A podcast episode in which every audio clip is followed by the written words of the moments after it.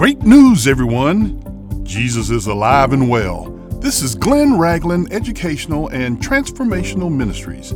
Great Ministries. Welcome to this week's podcast. Let's pray.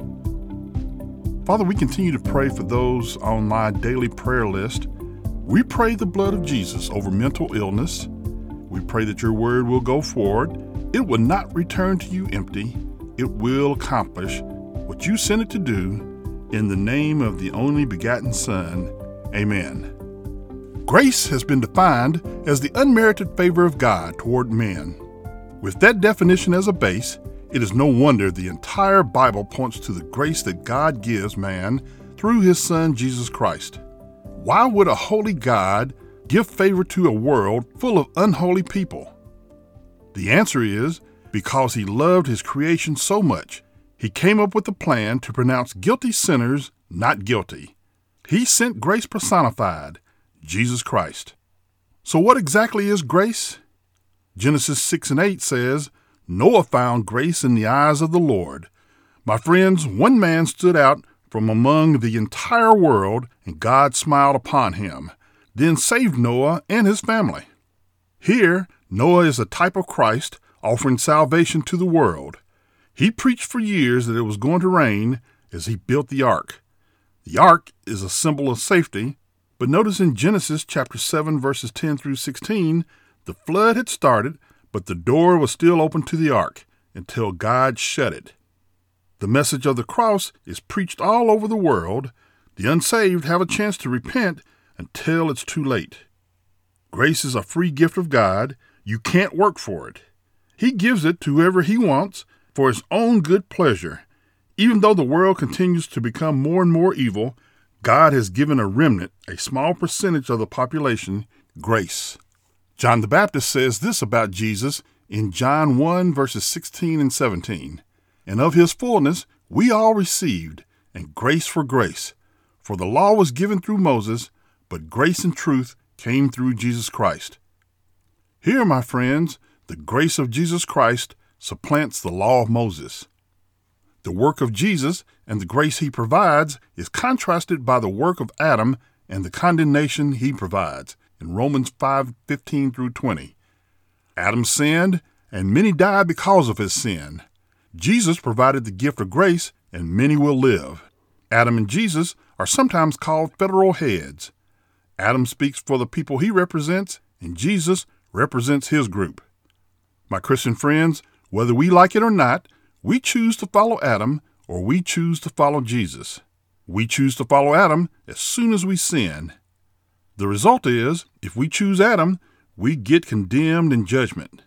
If we choose Jesus, we get grace and justification. Here is the big difference.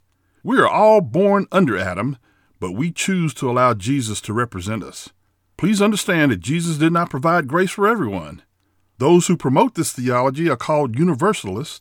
They believe that everyone will be saved and all will go to heaven. By not choosing Jesus, you automatically are choosing Adam and must suffer the consequences. During the pandemic, the grace of God was the only thing that pulled many through. As the number of deaths increased, the amount of grace increased. If you tested positive, you know that you would only survive by the grace of God. Believing that God's grace is sufficient is difficult for Americans who are taught to believe that you can be a self made man or woman. To give God credit for the grace He provides is an insult to the intelligence of many, but Christians must believe that God's grace is sufficient, as He says to Paul in 2 Corinthians 12 and 9. Our standing with God and the grace provided to us is found in Ephesians 1 verses 3 through 6. Listen to these words. Blessed be the God and Father of our Lord Jesus Christ, who has blessed us with every spiritual blessing in heavenly places in Christ. My Christian companions, we have been given spiritual blessings which are far better than material blessings. Verse 4 continues Just as He chose us before the foundation of the world, that we should be holy and without blame before Him in love. My friends, you did not become a Christian by accident. You were chosen before the world began. This verse leads to the controversy of divine will versus human choice.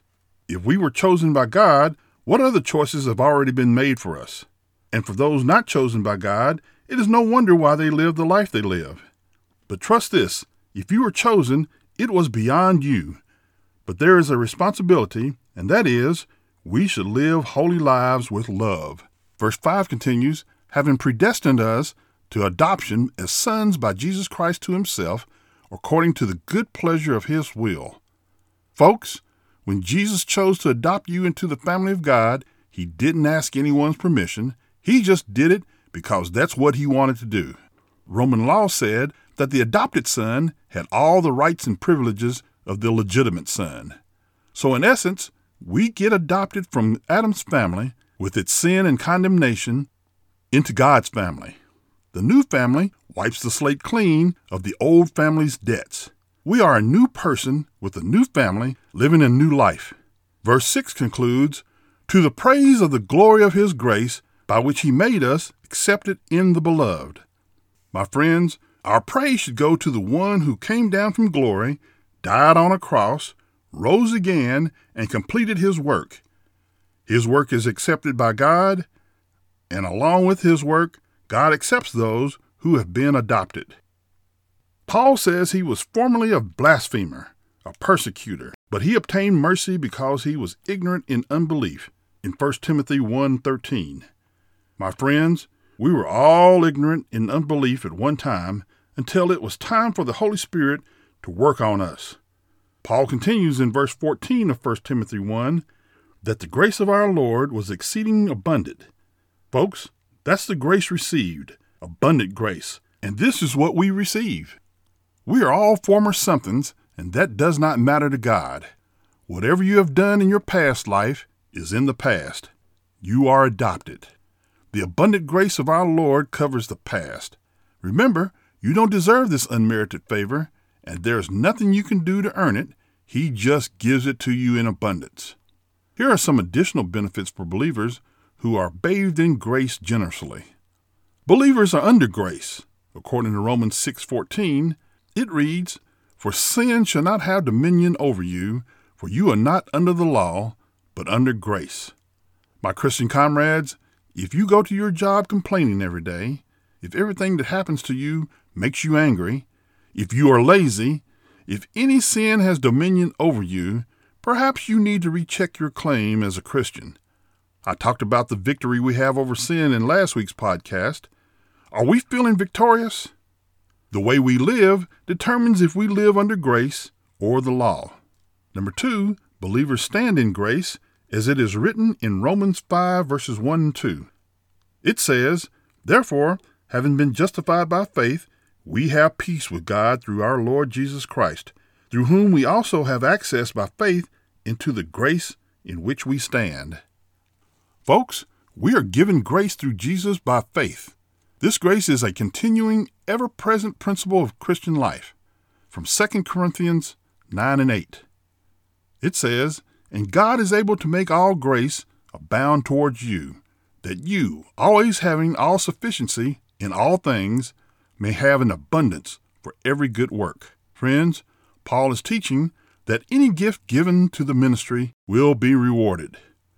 God does not place a limit on our blessing based on your limited gift. Number four, believers are strong in grace, as Paul encourages Timothy in 2 Timothy 2 and 1. It says, You therefore, my son, be strong in the grace that is in Christ Jesus. My friends, grace is divine help that comes from God.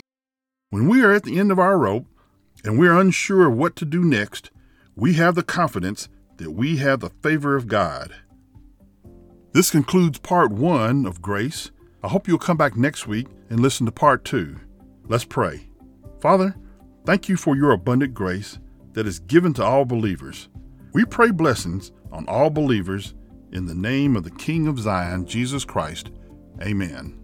If you'd like to take advantage of the grace of God, you must give your life to Christ. Would you do that right now? I continue to encourage you to find a good Bible teaching church.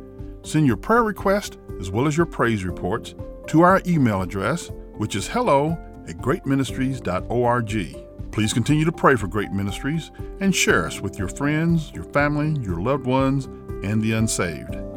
This ministry is supported by friends like you. If you'd like to donate to us, go to greatministries.org and click on the donate button. You may also write to us at P.O. Box 1654, Lilburn, Georgia 30048, or call us at 678 693 2204. Stay safe, be blessed, and have a great week.